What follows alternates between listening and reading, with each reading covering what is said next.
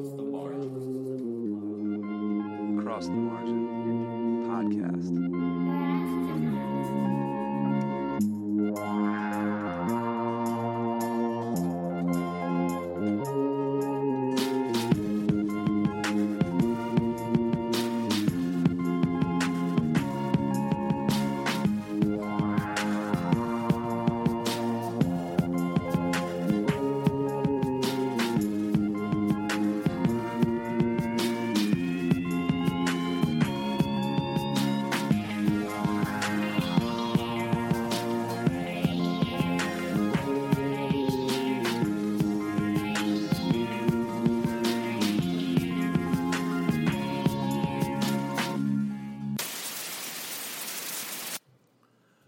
To Across the Margin, the podcast, where we take you beyond the margin, behind the scenes of the magazine, and deeper into the stories. I have with me uh, my co-host Chris Thompson. How you feeling today, Chris? Not bad, Mike. It's a little bit warm here in Yes, Brooklyn, but I'm- doing well. I am a sweaty mess. Um, but today, we, me and Chris just want to get behind the mic here and just talk about some things that we have going um, at Across the Margin because it's it's kind of an exciting time for us and Yeah, we're really busy. um, and and the I, I guess the the main reason for this excitement is um, we have started a publishing imprint, and we're gonna we're gonna be putting some things into print. Um, our main focus will will always re, uh, remain online with all the stories and everything that we we have at across the margin. But um, we I mean we assumed at one point we were definitely going to be um, publishing whether books, chapbooks, anthologies, something. We knew, we knew it was going there. We want to diversify. Absolutely, you know? and there's, I mean, one of the things we we take pride in is just the the different means in which stories can be told, and it's it's it's it was it was bound to happen. So ATM Publishing, Right. uh, Coming at you. it has has been birthed, absolutely, and um, it's uh, I guess this week. This is by the time this podcast um, is is published. Uh, it it will, will be in the swing of things Yeah. because on Sure will. six one one six a date we picked out basically for that number um, is the release of our first book, which is Rhea Deeb's um, Seneca Rebel. Uh, I've known Rhea for some time. She's a very gifted uh, writer. She's um, she, her imagination knows no bounds, and, and that's you can you can truly see it when um, you know when anyone who's read or will read Seneca Rebel will, will come to grips with that. It's uh it's the first book in the in the Seneca series, Seneca Society series. Uh, Seneca Society is, is um, a secret society, and uh, and so she's got this whole thing planned out. I mean, it's it's it's it's way beyond this book. Let me um let me read kind of like the the uh, what the back of the book here, what it says. So it's, it's what if your one chance to change the world means you have to leave everything you love behind? In the not too distant future, math genius Doro Campbell is introduced to the Seneca Society, a secretive, technologically advanced subterranean utopia dedicated to inventing and perfecting the most effective ways to benefit our planet. But there's a hitch. Like all that have come before her, Doro is given the ultimatum stay in Seneca forever, or leave now with no memory of the place, its goals, and its inhabitants. She stays. Shivers, Mike. Her, her ideals are shat- shattered when, together with biotechnology whiz Dominic Ambrosia, Doro uncovers profound deceptions beneath the surface of this all too perfect community. Will one teenage girl have what it takes to go up against swarms of drones, psychological manipulation, and biological attacks to uncover the truth and change the trajectory of the world? So that is that's uh, Seneca Rebel in a nutshell. We're Right. excited for it. It's, Yeah. You enjoyed the read. Oh yeah, definitely. It was a great read. Yeah. Uh, Yeah. It's it, it's it's it's it's it's a quick one. It's it's, Yeah. it's easy easy reading. It's you, you roll right through it. It's uh it's a lot of adventure in it. There's there's it's it's uh we're very proud of it and something we're that we're also real excited about because you know we are going to be publishing books, but we're not going to be doing it you know at a steady clip. So each time we do it, we want to create kind of an experience and and make the release something um, something a little more special and more to bite into. And Right. Maybe go a little bit beyond the book. You know. yeah, absolutely. But that's what one thing we're trying to do with uh, with Seneca is, is take the fiction off the page Right. and um, what you will see when we release the book and, and everything to it is we've created a whole series of websites and uh, that you know one of the main ones is SenecaSociety.com. That'll lead you a lot of places, but there's uh there's all there's way more to it. There's there's there's sites that uh, that talk about conspiracy theories that go on in this world, or um, you know, there's there's each character. A lot of the characters have their own sites. We've we've we've we've gone pretty hard in Yeah, that. I mean the the fact that the the book exists beyond the confines of the cover is, I think, one of the more exciting parts of what we're doing here. You know, I mean, it's like, what is it? The term we use? It's, a transmedia experience. You know, it, goes beyond the borders of just the, the physical words themselves. You know, and Yeah. I think it's a lot more immersive that way. And I think that that's a really exciting way to engage people and to make them become fans of someone's work. you Yeah, know? it's like and it's like a, it's it's you know it's a sci-fi story, and I mean you know we're nerds, and Right, like exactly. I love so much when there's you know there's there's more to dig into. You know, you love the book, the book's done. Yeah. like what else is out there in the world? We're giving you that. Yeah. I mean, we're, we're this this is this is um I, I I'm kind of in awe. Rhea kind of orchestrated this whole thing, and uh, I'm pretty in awe of uh, what we're about to do. Yeah, here I agree. With that. What I liked about it was, you know, uh, the target audience is obviously it's it's more young adult. Yeah. But,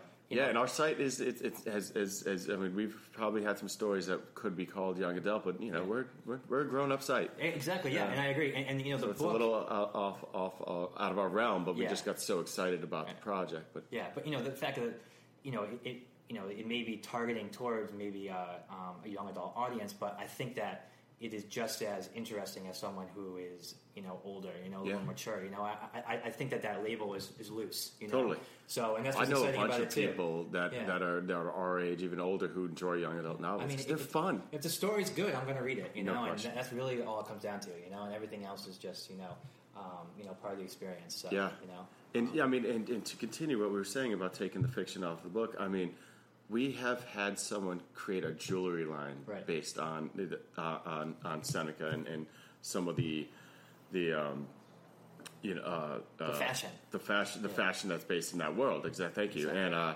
I mean, we have a limited edition Mast Brothers chocolate bar based on the chocolate that that uh, that Doro likes, and a whole bunch more things like that. So it's it's there's um, levels to it, Mike. yeah, you know, yeah, so Kramer, Kramer from Seinfeld will be proud. Yes, levels. Yes. um, and so that's available. That'll be available when this comes out. I think the same day we, we're we're putting this out. Uh, Seneca Rebels available. Go to SenecaSociety.com. and it'll Um, be up on Amazon. You know, absolutely, And, Ju- um, just go check it out. yeah. It's it's fun stuff, and, and we're, we're we're very excited about it. yeah, so. I mean, we're that's, we're leading with it. Obviously, you Yeah, can tell. absolutely. You know, like we're giddy. You and know? there's uh and, the, and and and from ATM Publishing, there'll be a whole bunch more to come. We're we're we're just uh, just getting started. yeah, just getting started Yeah, here. right. So, um, and I, I also thought this was a fun uh, chance to, you know, we haven't got a chance to sit down and talk about everything that's been going on at Across the Margin. Um, Definitely. and they, you know, we've we've we've been pumping it out, and and so let's let's kind of bounce around the margin Sure. a little bit. And uh, one thing we got going now, which I love, is uh, Jeffrey Golia's um, Game of Thrones articles. He's Yes. our Thrones guru. Jeffrey Joffrey, Joffrey. I always thought he said Yes. Joffrey. Uh, I read because I love Game of Thrones, and uh? I, I think I read like four or five recaps from you know different sites, and um, you know, I nothing excites me like his articles. They got they got this certain bit of um, humor that just it's such nerdy humor. He's like he he makes references to the Lord of the Rings and and just other you know there's in other um, uh, you know nerdy nerdy topics, and I just love his articles. I, one of my friends, um, Paul Gakowski, he after reading one of his his Thrones uh, deconstructed articles where we asked him some questions, he described. Um, he described him as a national treasure, which I, I completely understand. No, that's, that's- great. Yeah, Paul's a funny guy. You Yeah. know?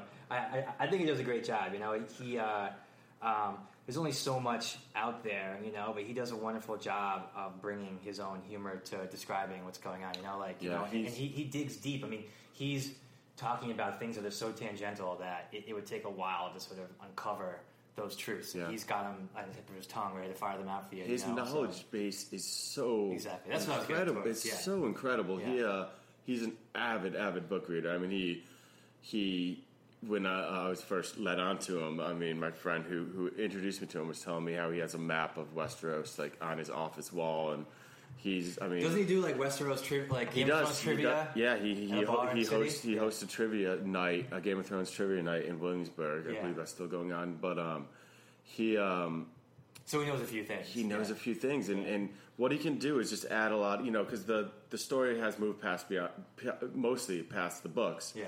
But he does. There's still so much perspective that could be.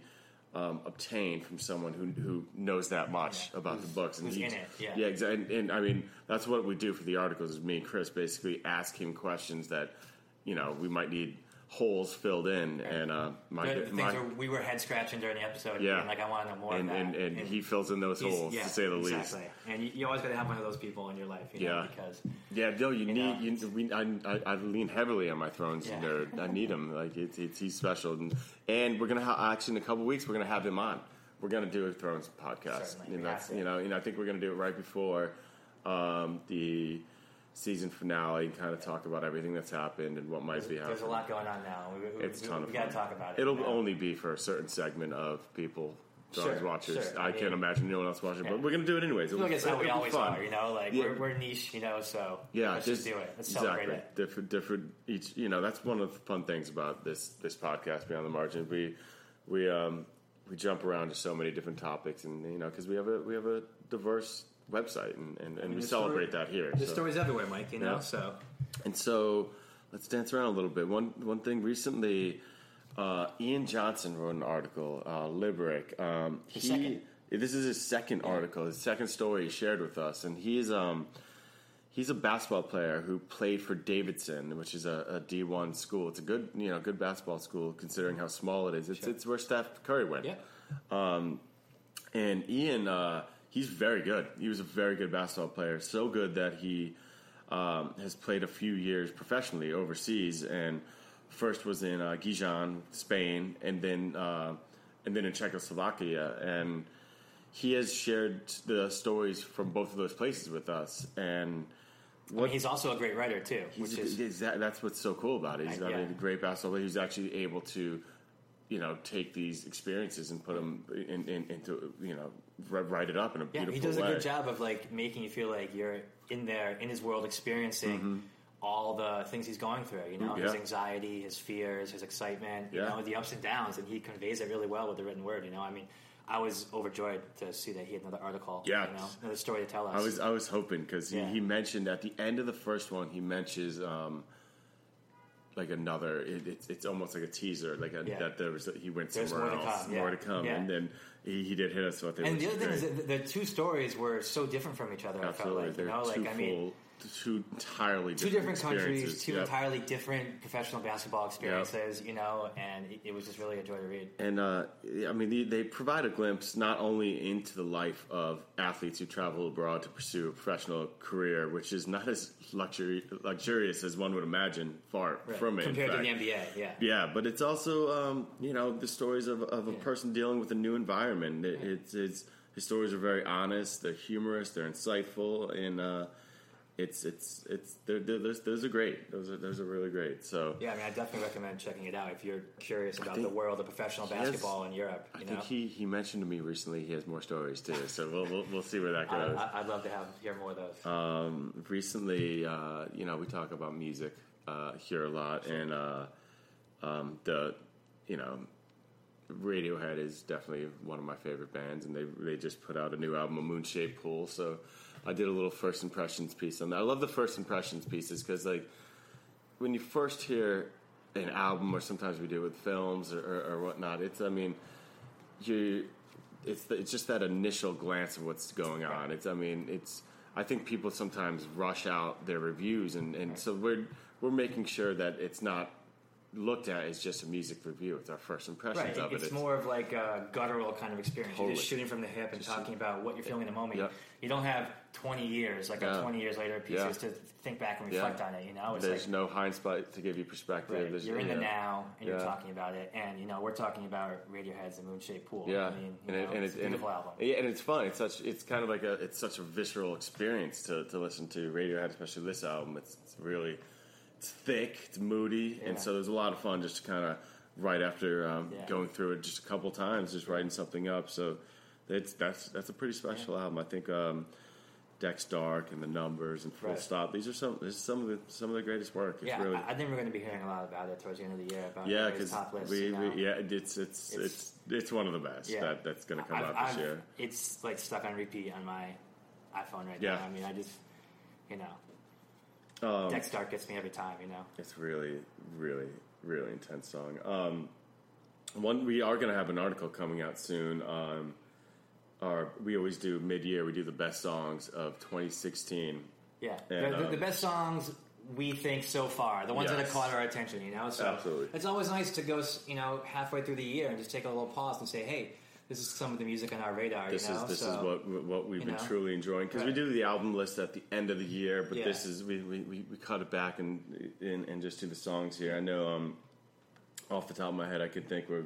I'm sure Chance the Rapper. He, Sure. he just he just put something out that Awesome. he'll be on there. Animal Collective, Parquet Courts, Besnard Lakes. There's, there's a whole bunch more. There's so so much good stuff out there. that'll be um, There's a lot of good music out right now, Mike. You know, it's, it's it's been a great run the last five years. absolutely You know? so So, so many so many great Yeah. bands and yeah, so look out for that. You know, we'll that'll be within the next couple weeks. Yeah, we're coming Um, up I, I, I think we'll have that midpoint of the year already. Absolutely, Yeah. it's, it's this will June first, right on the Yeah. corner. So best songs 2016 coming at you. Coming at you. Yeah. Um, so far. so far. So uh, we don't often talk politics on the site, but uh, we we like to. We like we, we, we like to think that we're socially motivated and, and, and you know we, we care about the greater good. And there was an article. What's that? It's right in front of you, right there. It was um Oh, David Rainey's "Why Can't We Argue Like Adults"? yeah. yeah. I, we, I think we both. It was really good. It was. Yeah. It was.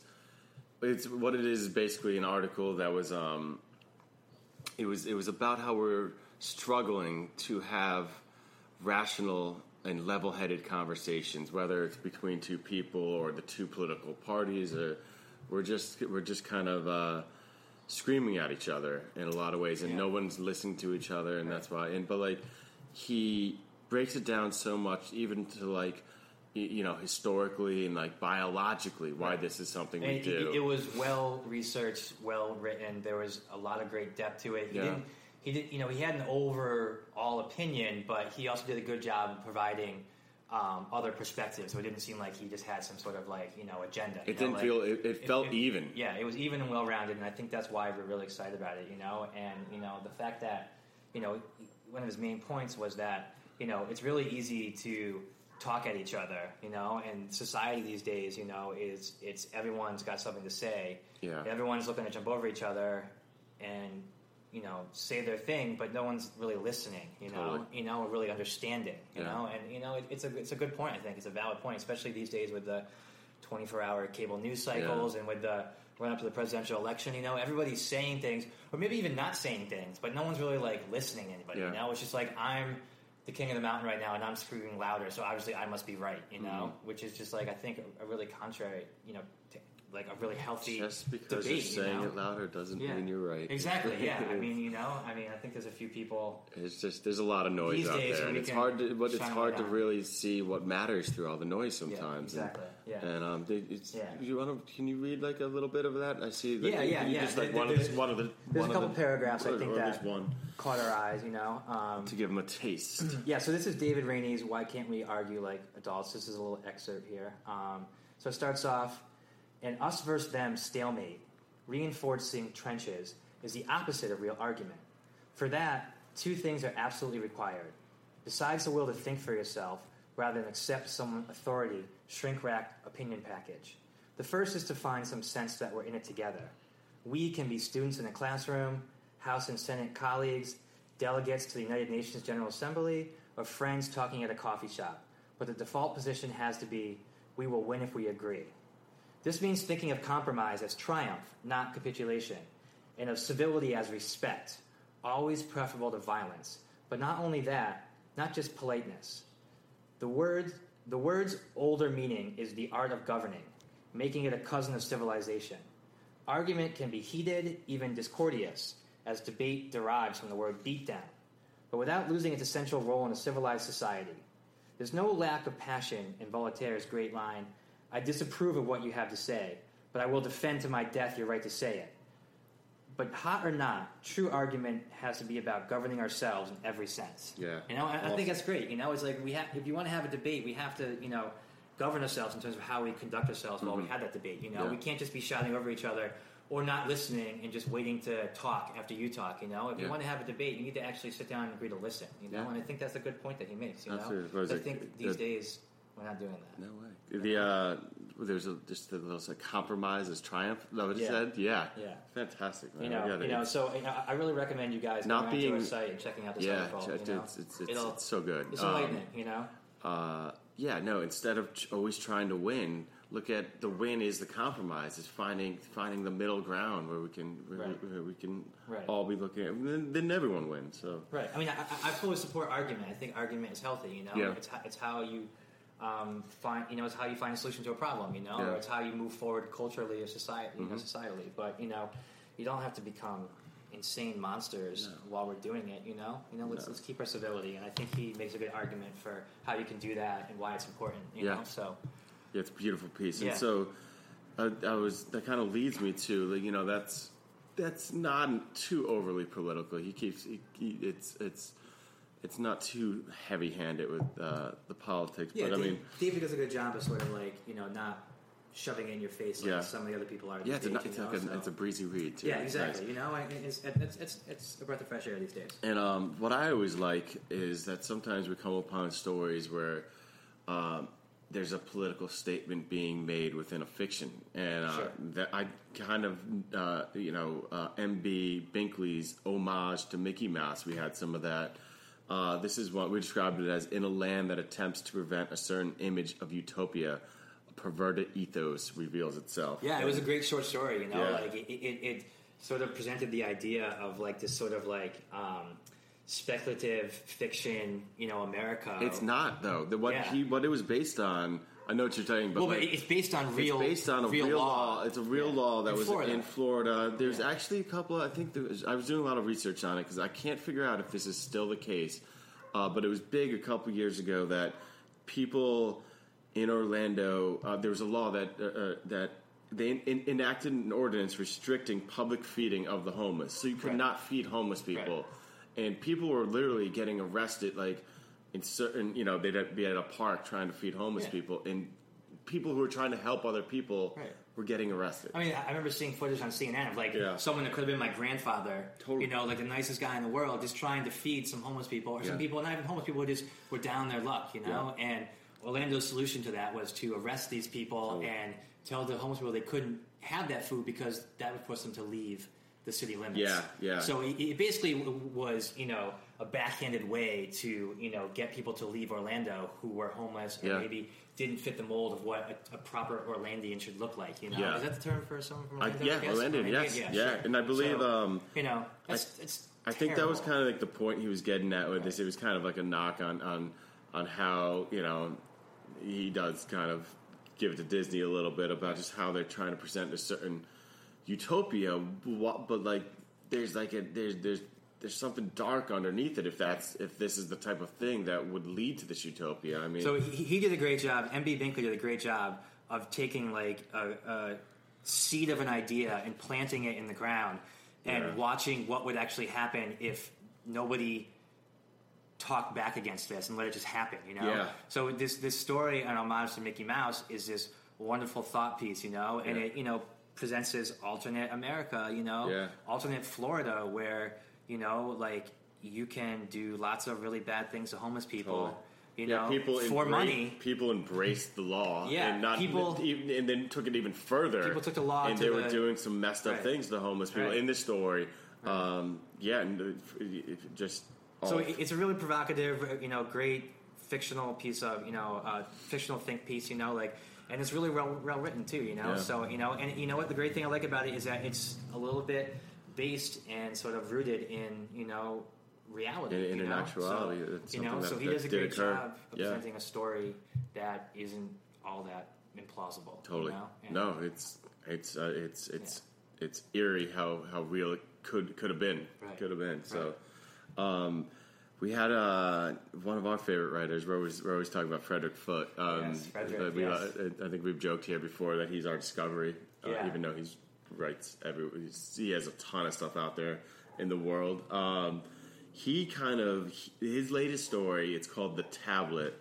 Um, It's a bit of a departure. that's what I was just going to say. It's a Yeah, depart- sorry for one of his, you know, for one of our favorite writers. It's it's it's it's it's a departure for him, but it's all the it's it's still him in spirit. Oh, yeah. I mean, there's there's a sex scene in it. Now. Of course, all. there's got to be a sex scene. It wouldn't be a Um, Frederick Foote piece if there wasn't a sex But scene. uh, this one could be. And I love it. Yo, t- and, oh, he writes all that stuff. It's Yeah. it's sultry. It's and it's in in in the best of ways. Right. And um, this one could honestly be categorized in like the sci-fi genre. It's Right. um in Technology run amok kind of thing. yeah, you it, know? it, it reminded me of like an episode of uh, Black Mirror, Right. Which I'm excellent, excellent uh, um, parallel. yeah. I, even like uh, the the one in particular was entitled "Be Right Back." I love that show a little bit. Uh, They need more. There's They only do. those two They do. It's so good.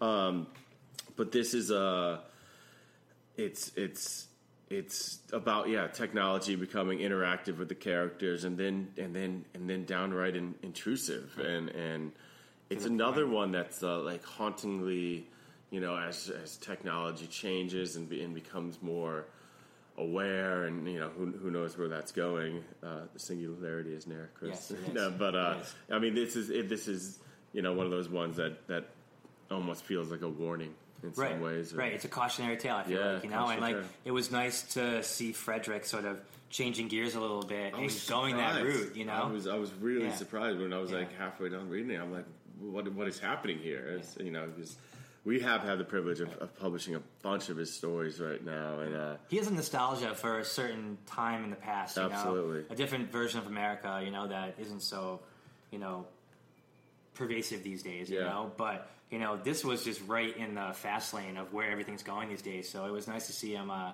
you know, like I said, change gears and go in a different direction. You know, it, it sort of change, shows the range of Frederick. You know, Yeah. his abilities. you yeah, know? no, it, it's absolutely. He, he he surprised me in a Yeah, way. I me mean, too, I've always too. been impressed, but Yeah. he surprised me in a way. Yeah. Um, so it's a great piece. A tablet. Yeah, Frederick, Frederick Foote's The Tablet. Check it out. Um, Drew Sheldon's When It Happened was one of the more intense pieces we have uh, published in some time. What, what kind of um, this leads us to what we're going to talk about as we as we close down um, this podcast, and we have a couple of readings that we're going to share from.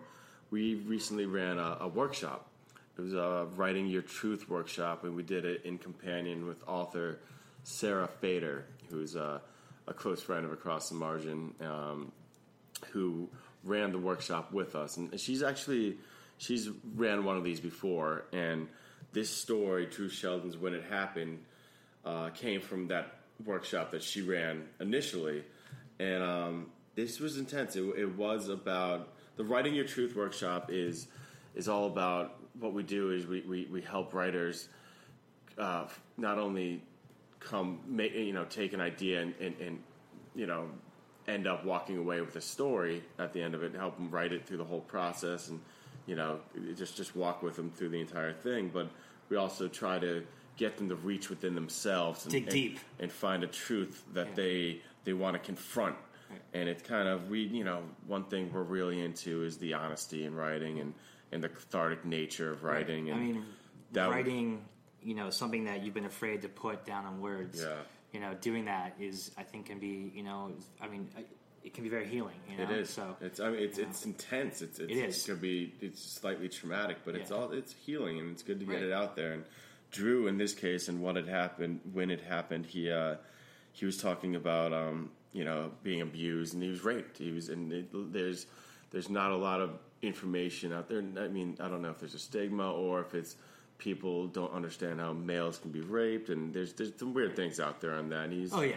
He was he was he addressed it in in a very straight up and it's it's it's it's you know we we talk about it because his point was because silence won't help end the cycle of, of, of abuse and because nobody's immune from victimhood Right. and um, he, he did a great job of sort of, you know, saying that he didn't even realize he was in an abusive relationship, Yeah. you know, with his partner. You know, she, sh you know, she was someone that he loved, and Yeah. you know, it took him a little while to sort of like step outside of the relationship and realize that some of the things that were going on with him and her were not good. Yeah. you know, and then just you know, sort of the seed was planted, and Yeah. he started to realize that hey. th- this isn't okay actually, and he has a right to say something about it. Mm-hmm. Yeah. You know, and you know he did an excellent job of Yeah, because it was it was kind of about what happened to him, how it, and you were speaking of that next relationship, how it affected him through other relationships, Yeah. and It you know, followed him. It followed Yeah. him, and as it does, and, Yeah.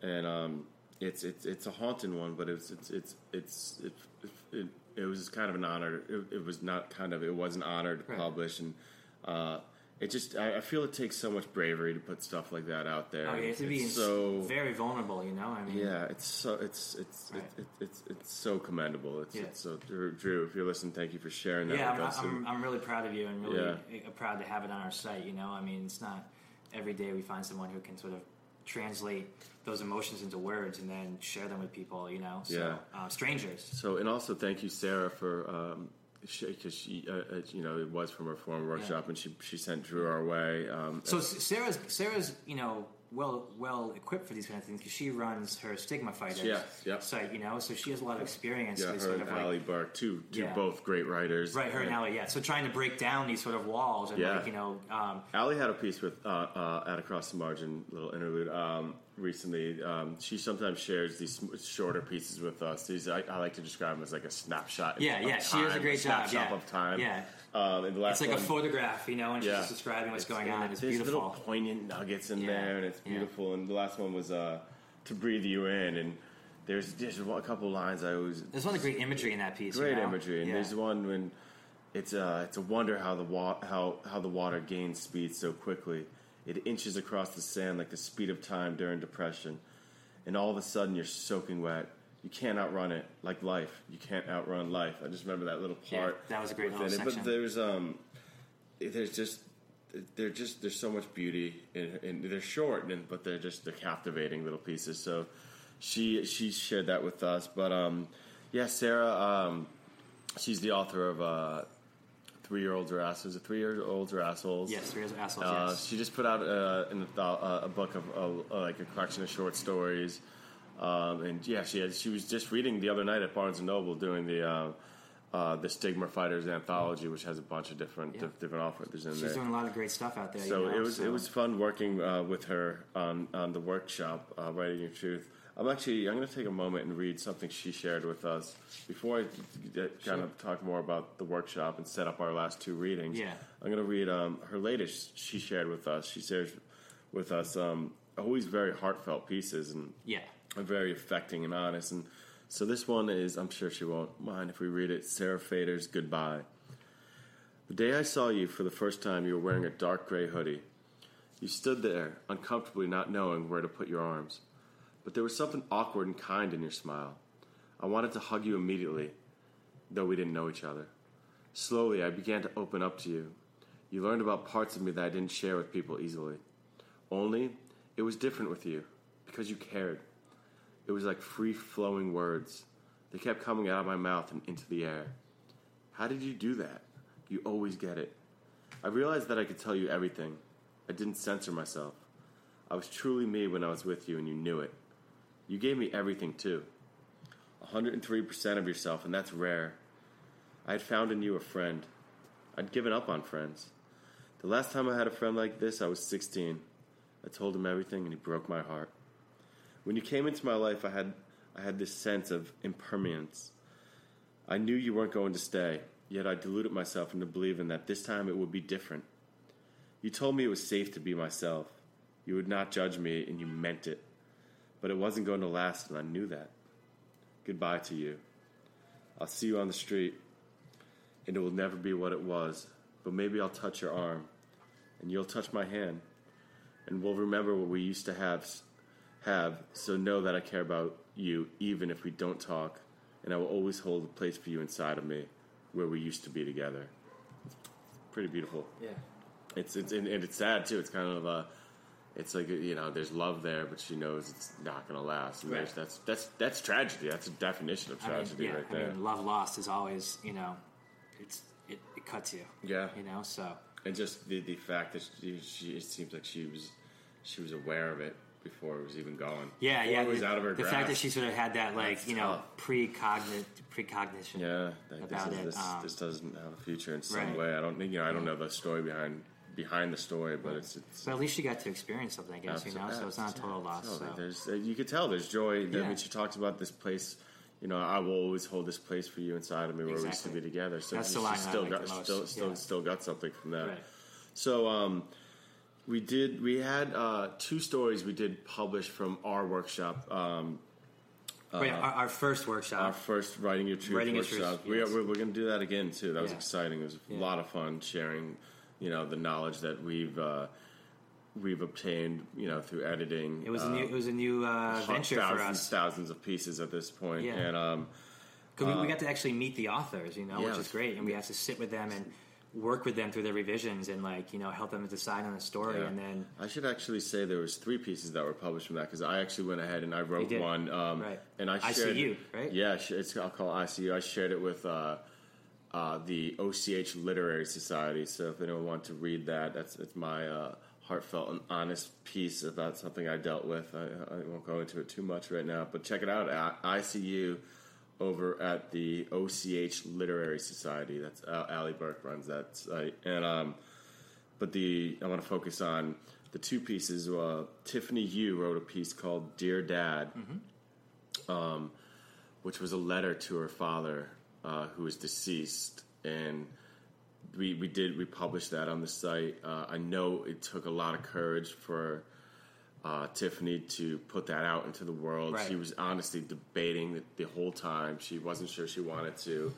I'm um, so glad she did. It's beautiful. It's intense. she, it's well she dug deep and she really sort of wore her heart in her sleeve with her words, you know, and Yeah. like you know, by way of a traumatic experience, you know, she really sort of you know did very good by her father with this letter that she Yeah. wrote to him. I mean, it, it was touching and heartfelt, and you know, it gave you a lot of insight into sort of her struggle and you know her view on the world, and you know, I, I, I was very proud to have Yeah, it. You know, it's, sad, it's sad and beautiful. yeah, she was very brave to do it. You know, um, like you said, she found her truth and she wrote about it. You know, Yeah, Um, so in that way, it was successful. absolutely. Um, and so, what to end this podcast, we actually had them um, come by and we taped them reading because the next one is um, is Patrick Dalton's Living Remnant, and um, I'm not sure I've enjoyed a piece that we published as much as Patrick's. I mean, I mean, piece. Patrick's writing is like a bowl in a china shop. I mean, like Absolutely. it just punches you in the gut, and it, it, it it's this story stop. is such a wild ride. It's Right. it's it's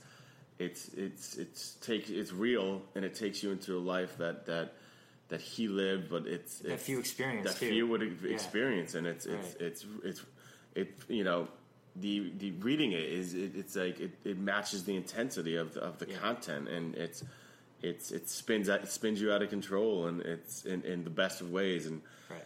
um, There's uh, there's like chaos and beauty mixed together. Yeah. You know, it's just like it's- it's- you know, it- it's uh, it's, it's quite the ride. uh, watching him take that from the idea to the first few edits until like I remember reading it after we, we edited the whole thing a bunch of times and I just I mean literally la- after the last period I you know I just I, wow like I said it out Yeah. loud wow it's it's so good and uh I think that was one of my favorite parts about the workshop was sort of watching both of these writers, you know, like Yeah.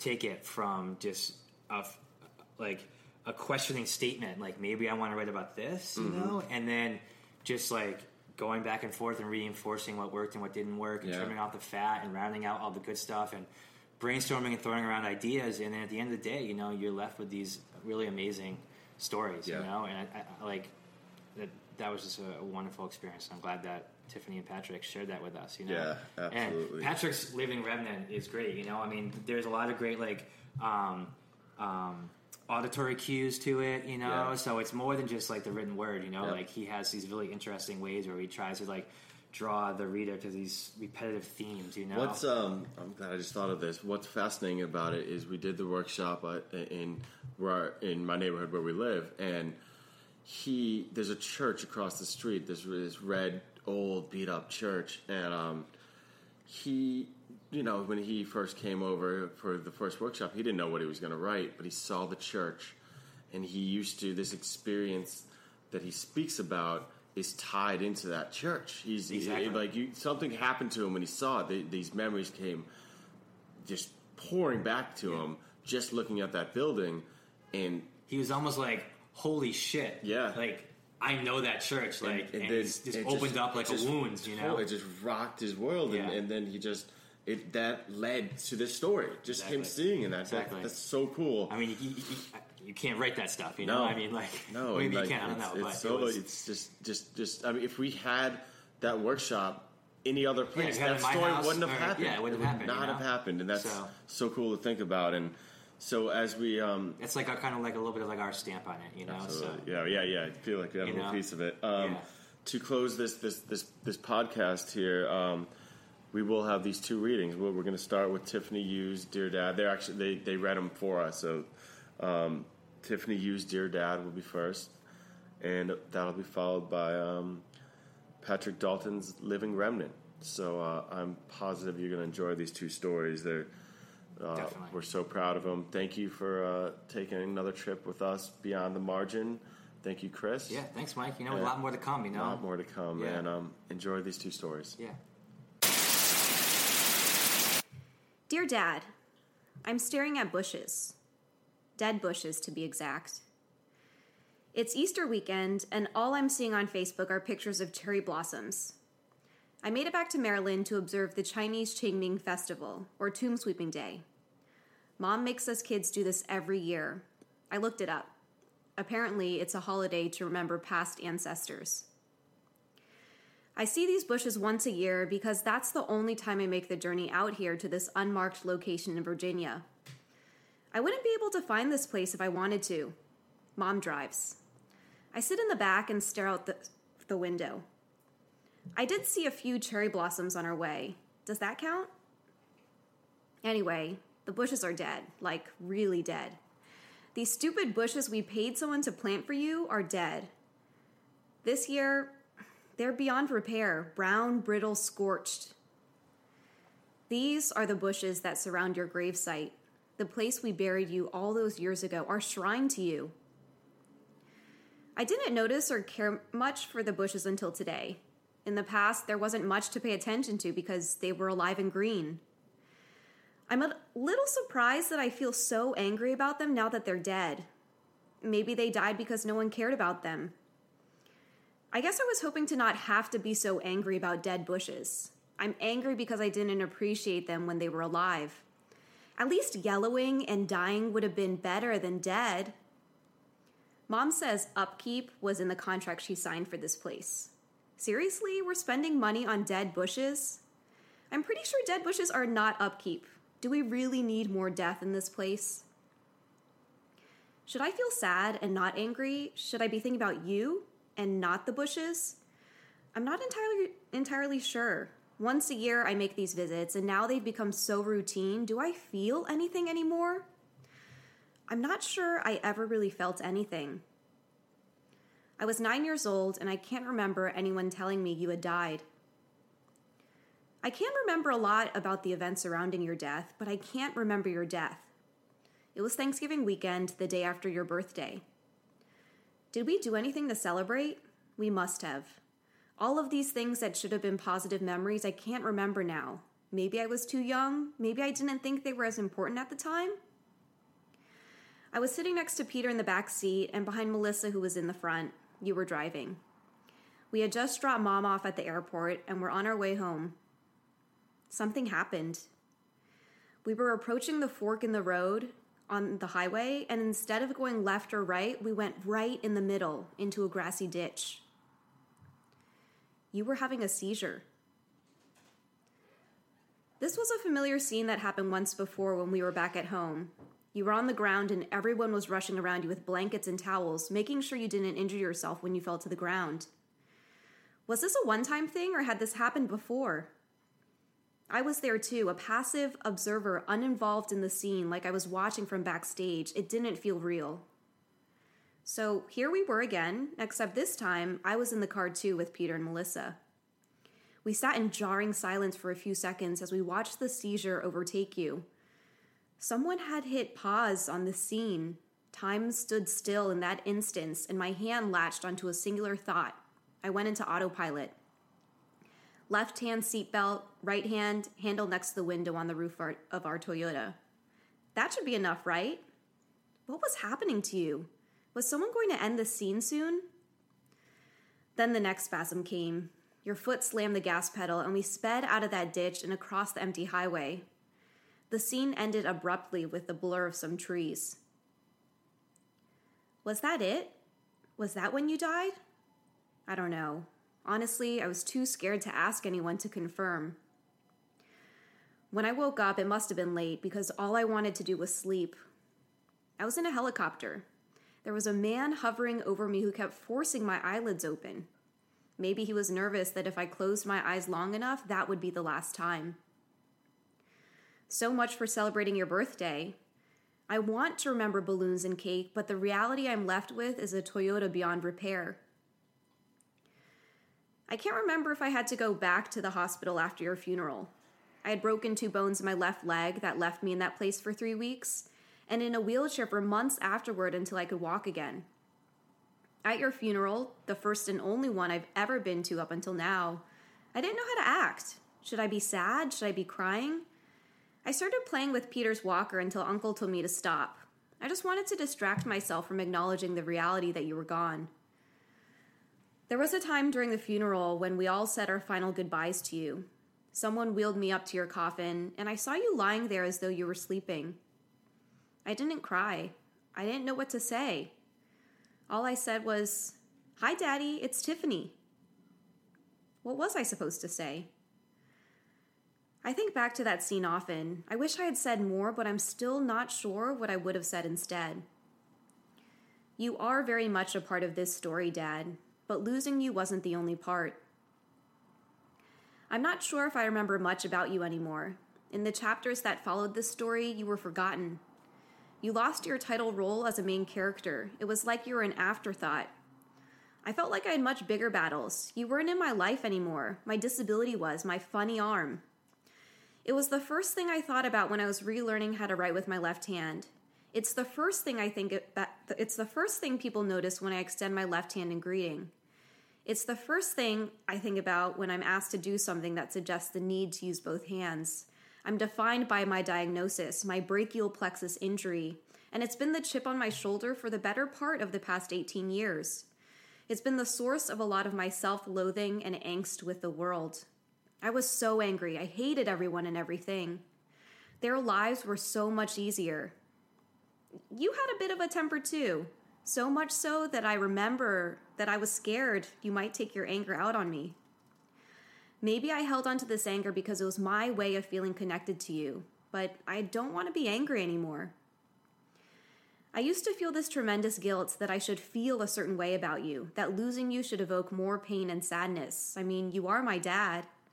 I look at photos of us from when you were alive, and I'm grateful that those moments were captured, but I can't recall the memories associated with those moments. They don't feel like my own. I was telling a friend about the bushes tonight, and he told me that you would be impressed with the woman I've become. He said, Papa Bear would be proud. At least, I think any father would be. I've been thinking about this today. If you saw me today, would you be proud? Would I care? I'm sorry we didn't have more time together for us to create something, anything of substance that I could remember. But I don't really feel anything, positive or negative, and I think I'm okay with that. Our relationship just is, or was. But regardless, you will always be my dad. If I learned anything from this experience, it was about the fragility of life. It's a reminder I need often, so I thank you for that. This one time, we were at Price Club and you found some cookies left over from one of the sampling stations. They were sitting at the top of the trash, and you grabbed the unopened container to share with us kids. Everyone was staring at us, but you didn't care. You hated when perfectly good things went to waste. You would have been angry about the dead bushes, too. Tiffany. And finally, Patrick J. Dalton's Living Remnant. We were always fucked up coming home. We were fucked up no matter where we were going, gin soaked or otherwise. But coming home at night back to the slope usually meant we were in the stained back seat of a livery outrunning the dawn, driver using the scaffolding shrouded steeple of the red church on the corner as a landmark. For the two years that I lived with her down the block from that place, we never once saw anyone going in or out. No workers on the dilapidated boards surrounding the painted brick facade. Only the occasional dog pissing on the foundation. It seemed fitting being on the outside, looking in at the hollow, forgotten testament to redemption and eternal life. As an atheist dating a satanic alcoholic prone to violence, the both of us were always meaning to repair our broken, abandoned relationship, but found it easier to drown it in our shared toxicity. Our shared emptiness embodied by the derelict steepled monstrosity on the corner. Despite my disdain for the Nazarene scarecrow upon his cross and the Irish Catholic, life is miserable, so let's concern ourselves with St. Peter's literacy skills after we fucking die cult I was born into, my chaotic mind was somehow always quieted in our fucking church. These days, they serve as venues for obligatory weddings and funerals only. The journey to adulthood requires wisdom obtained through more random and individual practices that aren't recognized until long after the scars have healed. Serenity is a never ending snipe hunt, often intangible and best considered imaginary for the sake of sanity. When your thoughts, memories, fears, dreams, anxieties, and nightmares have congealed and amplified into an internal echo chamber, with the handles missing from every known escape hatch, best of luck to you. Today I possess a zen like balance of prescribed neutrality and fucking vertigo. But in those days, through the deafening maelstrom raging behind my fixed staring eyes, I could hear an apparition blink in the cold marble and oak shrine of the goddamned enemy. And very little else. This was their circus, not mine. The devout participants who engaged in this charade of charity and love, who would soil their precious little souls with the unspeakable shit they did on the other side of those doors and mumbled their rehearsed confessions through a screen in a box for five minutes each month in return for a cleansing in the form of recited penance. May the Lord bless and keep you. Lather, rinse, and repeat. Amen. I was once cast as an altar boy in St. Joseph's weekly sideshows, an overweight tiger caged, taunted, and beaten, only to be released for an hour every so, hour or so every Sunday morning to go through the motions in fear of a nearby whip. It was humiliating enough to have been me in private, constantly dodging wooden hangers, flying cups of coffee, or the occasional cigarette tip, but the Merrick treatment in public was far beyond the fucking pale. I'm not an animal, I'm a Catholic schoolboy. I thought I'd seen it all from that revered stage, at times holding in the laughter or the vomit, on sore knees in an overstarched off white cassock that resembled a cheap tablecloth spotted with questionable stains. The thinly concealed bruising, the whispered threats, notes sung that would bleed an air whale's ear dry, and the hypocrisy. Every fucking word spoken under that roof or on either side of the marble slab was a broken promise before it slid from their fermented tongues. The foulest tongues of all belonged to Mr. and Mrs. John Barthold, the parents of my brutally abused and bullied classmate Mary. John and his wife looked like hobos straight out of the Sunday funny pages, with soiled, mismatched thrift shop clothing patched together in places with duct tape, which affixed their worn out shoes to their soles. Mary and her six younger siblings, mostly girls, didn't fare much better than their parents it was far worse for them, in fact. The majority of those Bartold children faced the daily judgments of their peers at school, and the penalties were fucking heinous. Prior to Mary transferring to my school in the sixth grade, I had been the sadist target of choice since the first grade with the hospital bracelets to prove it. Mary provided me with a much needed break from the savagery, but offered me a new reason to draw their blood.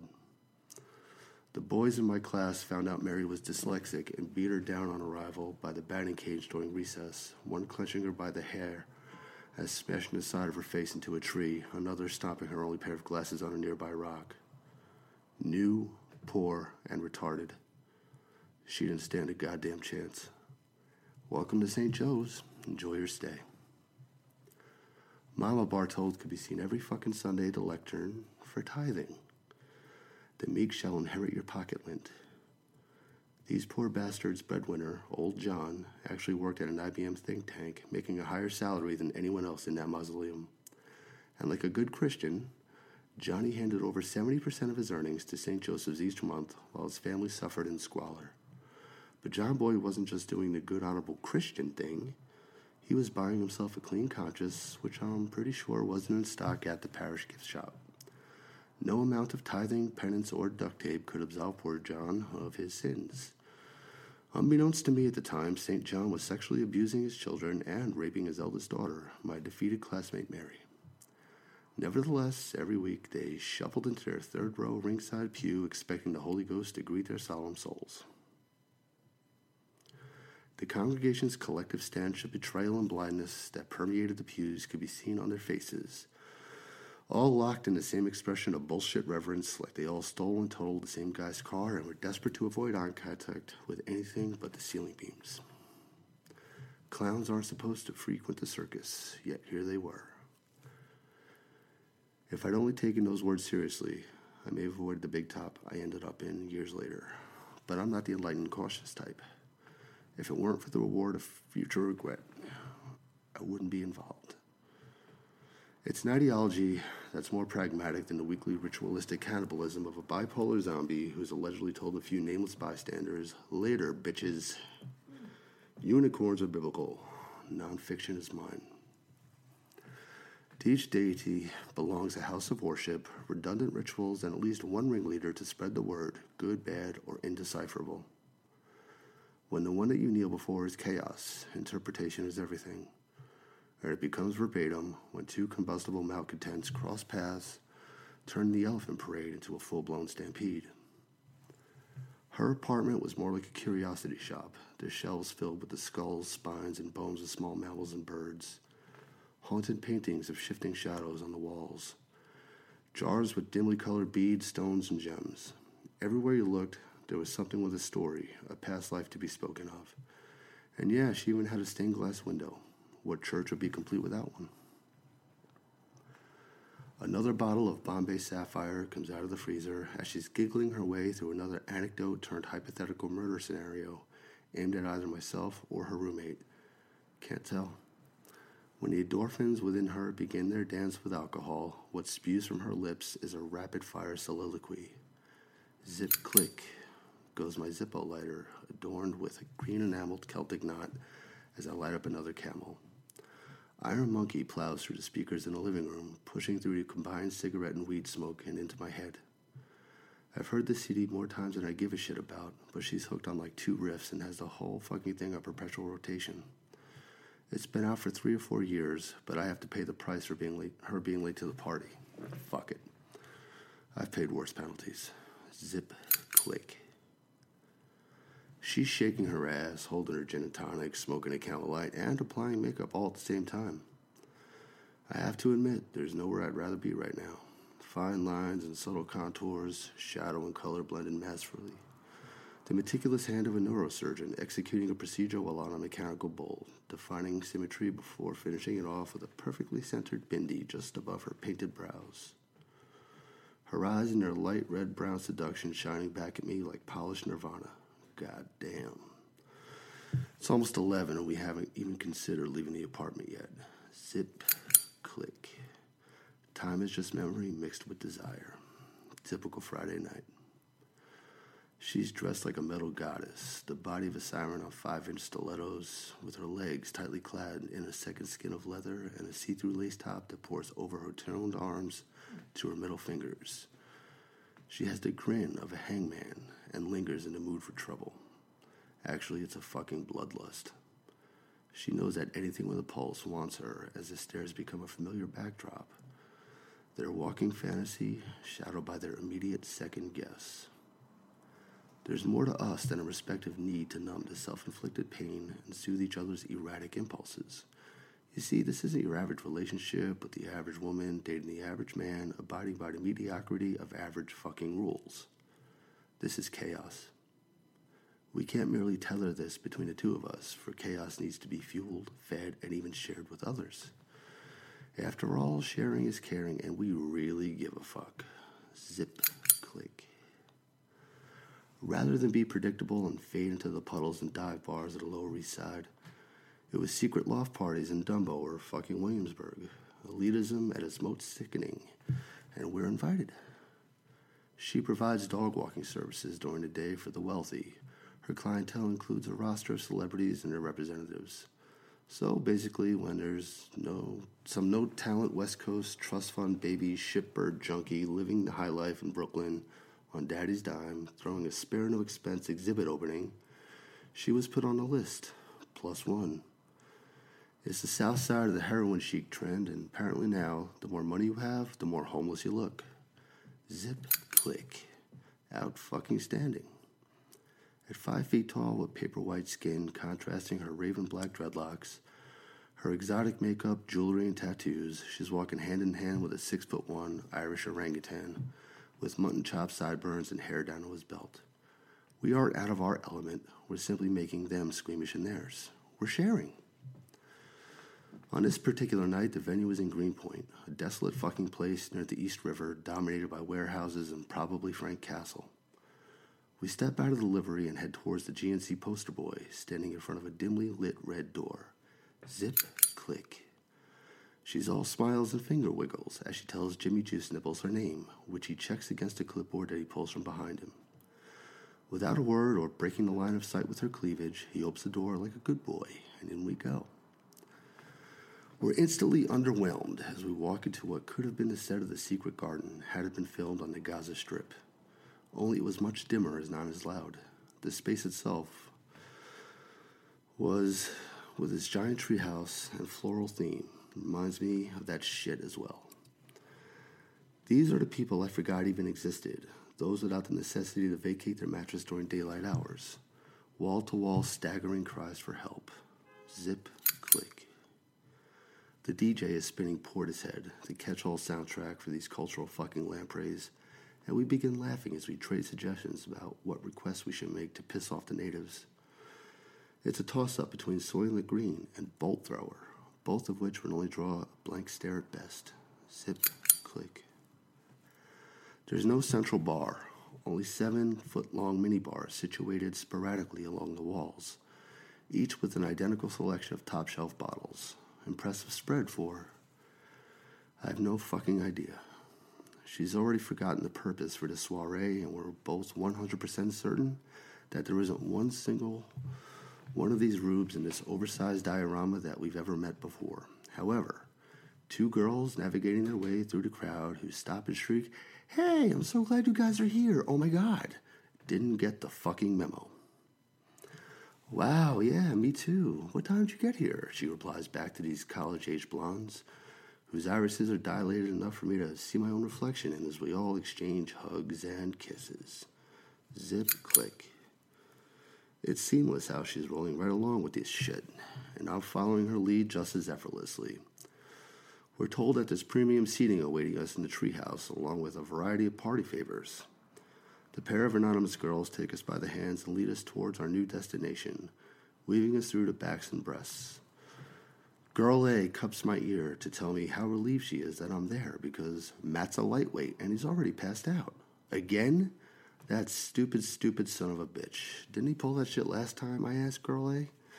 She covers her mouth slightly. She starts laughing and nodding. Oh my god, yeah, I forgot you guys were there for that. Ha ha ha, she laughs. Yeah, of course we were. You can't take that fucking guy anywhere. If she has any recollection of this tomorrow, it won't matter. They're both so far gone right now that I know for them that this is the dreaded this never happened as it's fucking happening. Zip, click. The treehouse is just a giant bunk bed, more or less, surrounded by paper mache bark, with its branches rising up to the ceiling, across to the walls, and back down to the floor, covered in painted paper leaves. Maybe in the next room there's a volcano or a rocket. This is where the imagination comes to die. My, my eyes trace the longest branch to the wall. On my left, where I notice a small counter amongst the leaves beneath a wooden sign stating absinthe. Bullshit. Only once before have I experienced the bitter earthen taste of that fabled elixir from a bottle smuggled in from Prague by a former roommate's girlfriend. Magic in its purest, most subtle, and abstract form. This sign better not be part of this third grade installation. You just don't fuck with someone by doing that. I immediately deviate from the current course, my heartbeat finally waking up to the evening. Zip, click. According to the nervous guy with the mandatory beard and glasses behind the counter, no one is fucking with me. Behind him on a table is a crude setup featuring a vertical glass tanner, container filled with roughly three gallons of diarrhea green bayou water, absinthe in the raw. I bypassed the babbled history lesson that he's programmed himself to spew and motioned for two glasses with my fingers, tossing a $10 bill on the counter. As I turn away towards the treehouse, I notice her coming from the minibar on the adjacent side with a gin and tonic in each hand. We meet up by the ladder leading up to the lower level of the tree, exchange glasses, and each inhale a cocktail prior to ascending to the next phase of the night. She sneers a rar at me as she gestures with her hand and a claw and proceeds up the ladder. Zip, click. She doesn't make it more than three steps before the yelling begins above, causing traffic to quickly descend.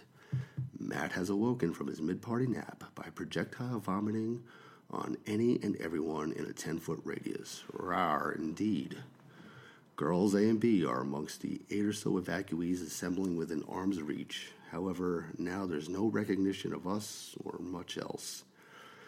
They're yelling over the din of the others, vying for the loudest slurred assessment of their present situation as we make our way to a minibar in the next room, howling in laughter. The slow dripping sort that resonates in colors, beginning with the elusive diarrhea green. Zip, click. Another round is waiting for me as I wind through the shifting bodies dancing in the open floor, making my way back from the restroom, and I wish that is all. Tonight is also the night that blacked out girls may have wished to have avoided being bathed in bile by their shared man child while tripping balls in a paper tree. But that didn't necessarily make it fucking so. Zip, click. She's in an increasingly heated argument with some jackass leaning on a minibar, her pointed figure coming within inches of his scowling face with each threatening jab. I pick up my pace as best I can before reaching the clearing near the edge of the crowd, close enough to hear him say, Fuck! before charging into him at a dead run, sending him flying backwards into the brick wall.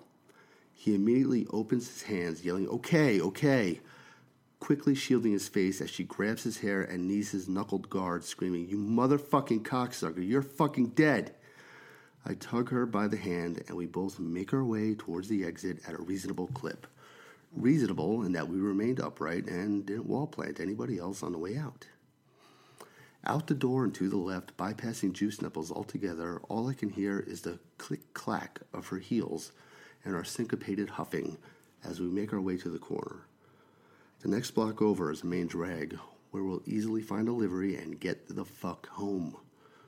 Rounding the corner, the sound of hurried footsteps snatches my glance over my right shoulder in time to narrowly sidestep our sparring buddy charging at his full blast. I catch his plaid shirt in both of my hands and swing, keeping his momentum going right into the side of a parked car. My boot meets his face over and over as he's caught between the curb, the undercarriage, and my size 12 Vibram soles, as he blindly swings back with his left hand. Down, just go the fuck down. I drop my knees on his left hand and chest, a few quick hits. His right hand is reaching. Underneath the car, his right hand is reaching for his waist. She calls my name. I look up. She hands me a thin rod, a broken off car antenna. His hand is pulling it from his waist. I sink the broken end into his neck once, twice, tangled. I pull it back harder to free it from his skin. Looped around the other end is a beaded necklace holding a leather framed golden badge. We are halfway down the block. My chest has a xenomorph trying to bust out in double bass thrash standard, and it fucking hurts. Click, click. You're dead, fucking maniac. This is where you fucking die, another voice shouts. This guy is wearing the same gold badge around his neck, only this one's a lot less bloody. Fuck you. Get the gun out of his face. Get that fucking gun out of his face, she screams, tears appearing in her eyes. That should scare me. Out of all the times I've had a gun pulled on me, I've never seen anyone cry over it. Shut your fucking mouth now, he yells at her, with his eyes bulging out of his skull as he returns his gaze to me. A body slips between me and the barrel of the pistol.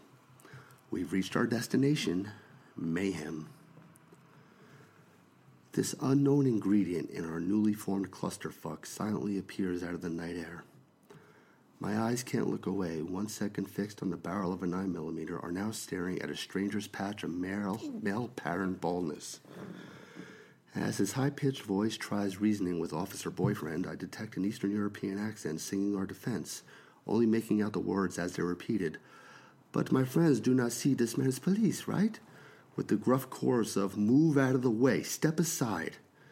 Now footsteps again as Officer Boyfriend sprints back to his partner and MPB turns to me, smiling wide, before smothering me in his embrace.